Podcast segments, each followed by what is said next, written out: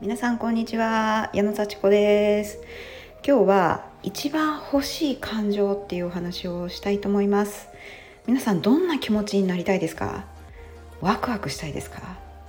ゆったりとしたくつろいだ気持ちがいいですか？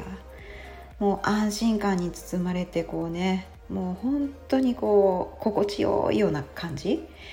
どうでしょうね。それともこうやったっていう達成感、ものすごい躍動感、あとは何でしょうね、緊張感が好きっていう人もいるかもしれませんね、うん、どんな感情になりたいでしょうか。結局そのどんな気持ち、どんな感情を得たいかっていうそのこう気持ちがこうね、結局皆さん幸せ的なね、こう や, やってよかったとか、こう言ってよかった、それをやってよかった、それをいいなっていうような、結構こうポジティブ感情に、ね、なりたいっていう人多いんじゃないですかね。誰もね、がっかりしたいとかね、こう悔しい思いをしたいっていう人はあんまりいないんじゃないかなと思うんですけれども、得たい感情、その得たい感情になるための行動をするっていうのが大事というね、ことをね、私学びましたよ。はい、で実はどういう気持ちになりたいかっていうのはコントロールできない、うんね、気持ちよくなりたい、わーって達成感得たい思ったとしても、そう思う思うって言ったってそうならないんですよね。それコントロールできなくて、すごい不思議ですよね。落ち込みたくないって思っても落ち込んじゃうとかね、なんかね、その気持ちをコントロールすることって実はできないという不思議です。じゃあどうするんでしょうか。そう、その気持ちになる行動をするかしないかってことなんですよね。その気持ちになりやすい、この行動をするとその気持ちになりやすいっていうことが大体そうセットになって決まってるので、その行動を選ぶことはできるんですね、うん、例えば例えばですよ、散歩をするとこう気持ちよくなるね、すっきりとした爽やかな気持ちになります。青空の下でこう歩いたりね、緑を見ながら少しこう深呼吸したりすると本当に気分いいなっていうね、こう満たされた気持ちとか爽やかな気持ちになります。そうです。で、早起きすると、いや今日も一日頑張ろうっていう気持ちになります、うん、逆にこう睡眠不足だったりして、そういう時にこうもうね、あの頑張って、いやもう眠気を抑えながらしっかり仕事するっていうと、まあ、ちょっと疲れ疲労感になって、もうやだみたいになっちゃいますよね、うん、で新しいことにチャレンジすると、やったことないことにこうちょっとやってみようって思うとワクワクしますよね。でそれと同時にできるかなっていう不安な気持ちにもなりますよね。だからその気持ちになりたいっていう、その欲しい気持ち、ね、なりたい気持ちになろうと思ったら、それとセットでその気持ちになるための行動をすればいいんですよ。でそれは人によってちょっと違う。私は本当に新しいことを、やったことのないことをやってみようって思うとき、すごい不安を感じます、うん、で結構その不安の種類も、どうしよう失敗したらっていう不安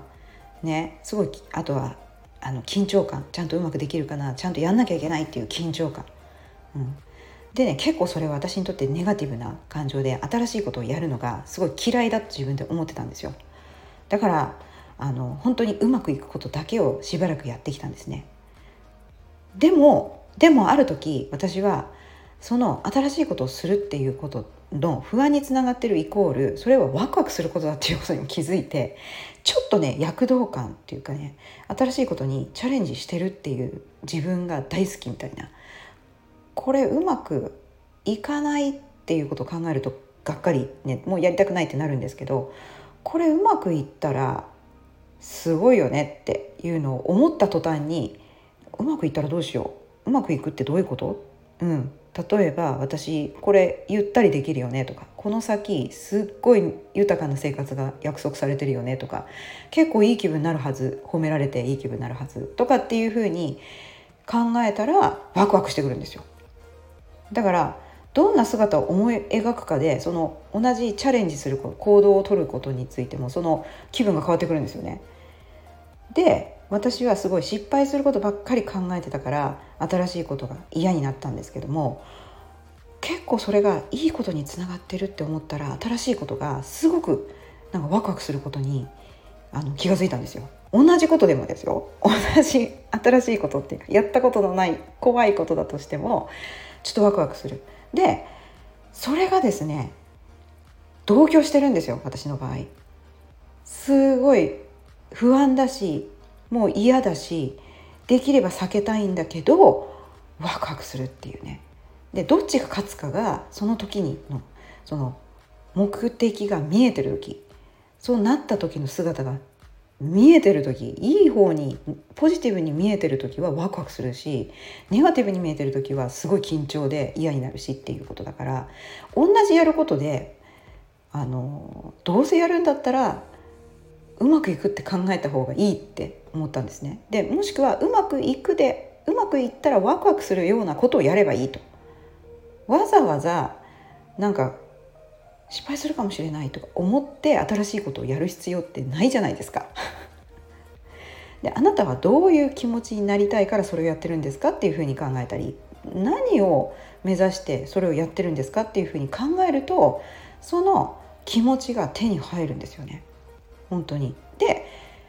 私それに気づいて、すっごいなんか不安で不安でもうどうしようっていう日々が続いてはいたんですけれども、あこれ私新しい行動をしようとしてるからだ、全然今までやったことないことをやろうとしてるからなんだって気がついて、でそれがまあ結構私意志が強いというか、やろうと思ったらやってしまうので、嫌だとしてもやってしまうんですね。それでそれ終わった後にやったと思うんですね、うん、であこれって結構不安だと思ってたけど、私ワクワクが欲しいから挑戦してるのかなっていうのがね分かってきました。でその感情はコントロールできないけど、行動はやろうかやらないか自分で選択できるということも学んだので、なるほど、じゃあ私は達成感を得るため、達成感結構好きなので、これやったっていう達成感を得るためには新しいことにチャレンジすればいいんだって思いましたね。でむやみにねチャレンジしてもね、そう大変なだけなのでね、やっぱりその先に自分のこう素敵な姿、かっこいい姿みたいなものをね、自分がなりたい姿を思い浮かべたら、チャレンジもできてワクワクもできて、そして素晴らしい姿が手に入るっていうね、めちゃくちゃいいことじゃないかというふうに気がついたんですね。でその代わりちょっと緊張するし、ちょっと怖いし不安になるっていう、こうなんかこう表裏のこう、ね、気持ちが多少あるんですよ。で本当にそれ終わるまでちょっとこうなんか落ち着かないですね、うん、達成するまでは本当に落ち着かないんだけど、でもどっちにしろ達成するんだから最後にはだったらちゃんと集中してきちんとその場を乗り切って、わあよかったっていうのを手にしたいなって思うようになってきました。すごいシンプル、うん、だからこう得たい感情をはっきりと認識して、それにそれにどうやったらなれるのかっていう、そのどういう行動と結びついているのかっていうのをすごいこう自己分析するんですね。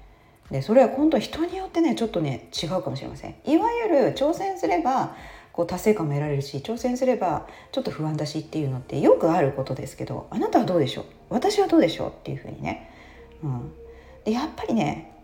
あと満たされたい、安心したいっていう気持ちもあるんですけど、あの何にもしないのが一番安心です、失敗しないから。でも何にもしないとやっぱつまんないんですよね、うん、で安心したいけれども、それは達成感を得た上で安心するような生活も手に入れたいということで、またね別の行動がねそこにねあると思うんですよね。達成感達成感ばっかり言っていると、もう疲れちゃうし、なんか興奮しちゃうし、もう立ち行かなくなるっていうねこともあるので、安心感も欲しいね、安らぎも欲しい、満足もしたい、なんか人と楽しいおしゃべりするようなそんな空間も欲しいみたいなね。それはもう健康とか人間関係とか自分の体調を整えてね、人と優しくつながるようなそういう時間も絶対必要なので、そういうところを忘れないようにして、で本当に達成感みたいなこう躍動感みたいなのを手にしていくと、そういうバランスなんだなっていうのをね最近しみじみ思います。だからこそこう、ね、やっぱり新しいことをチャレンジしたいんだけど、あのそればっかりになっちゃうとバランス崩れちゃうので、あえてあえて自分を大事にする時間、ゆっくりとお風呂に入ったり、ゆっくり寝たり、あとは公園で散歩したり、本を読んだり、ちょっと勉強したり、ね、やりたいと思ってた勉強あるじゃないですか。勉, 勉強もね、自分がね、こうなんかこう自分の中身がこう増えていくんだったら、まあ、喜びといえば喜びですよね。試験の前はちょっとプレッシャーですけども、あのそういうのがないとね、勉強しないですけどねだけどそのためにね、勉強の時間を取るっていうのはやっぱりなんか幸せなことなので、ただその集中できる時間がないっていうのがいわ, いわゆるね、問題だと思うので、もう今日は勉強するぞと、今日は集中するぞ、あえてそれ他のことは置いといて贅沢に勉強する時間を取るみたいな、そういう風にしてやると、ああよかったなと思いますね。はい、なのでどんな感情が欲しいかっていうのをはっきりさせると、いろんなことが行動ができるし、またそこにね、お金をかけるっていうことで緊張感をぐっと高めてやって、これだけお金払ったんだからやろうみたいな、そしてお金払うの結構勇気いるけど、払って私が払うだけの価値があるというふうにそのことに対して思ったって言ってね、払えたって言って、それでまたそこに対してしっかりと元を取っていくみたいなね、 ひゃくパーセント そこに集中するみたいな感じで、時にはやっぱり自分のね、学びにお金をかけないとダメですね。きちんと有料できちんとやりましょう。そういうこともね、自分を大切にする行動だと思います。はい、今日も聞いてくださってありがとうございました。じゃあまたね。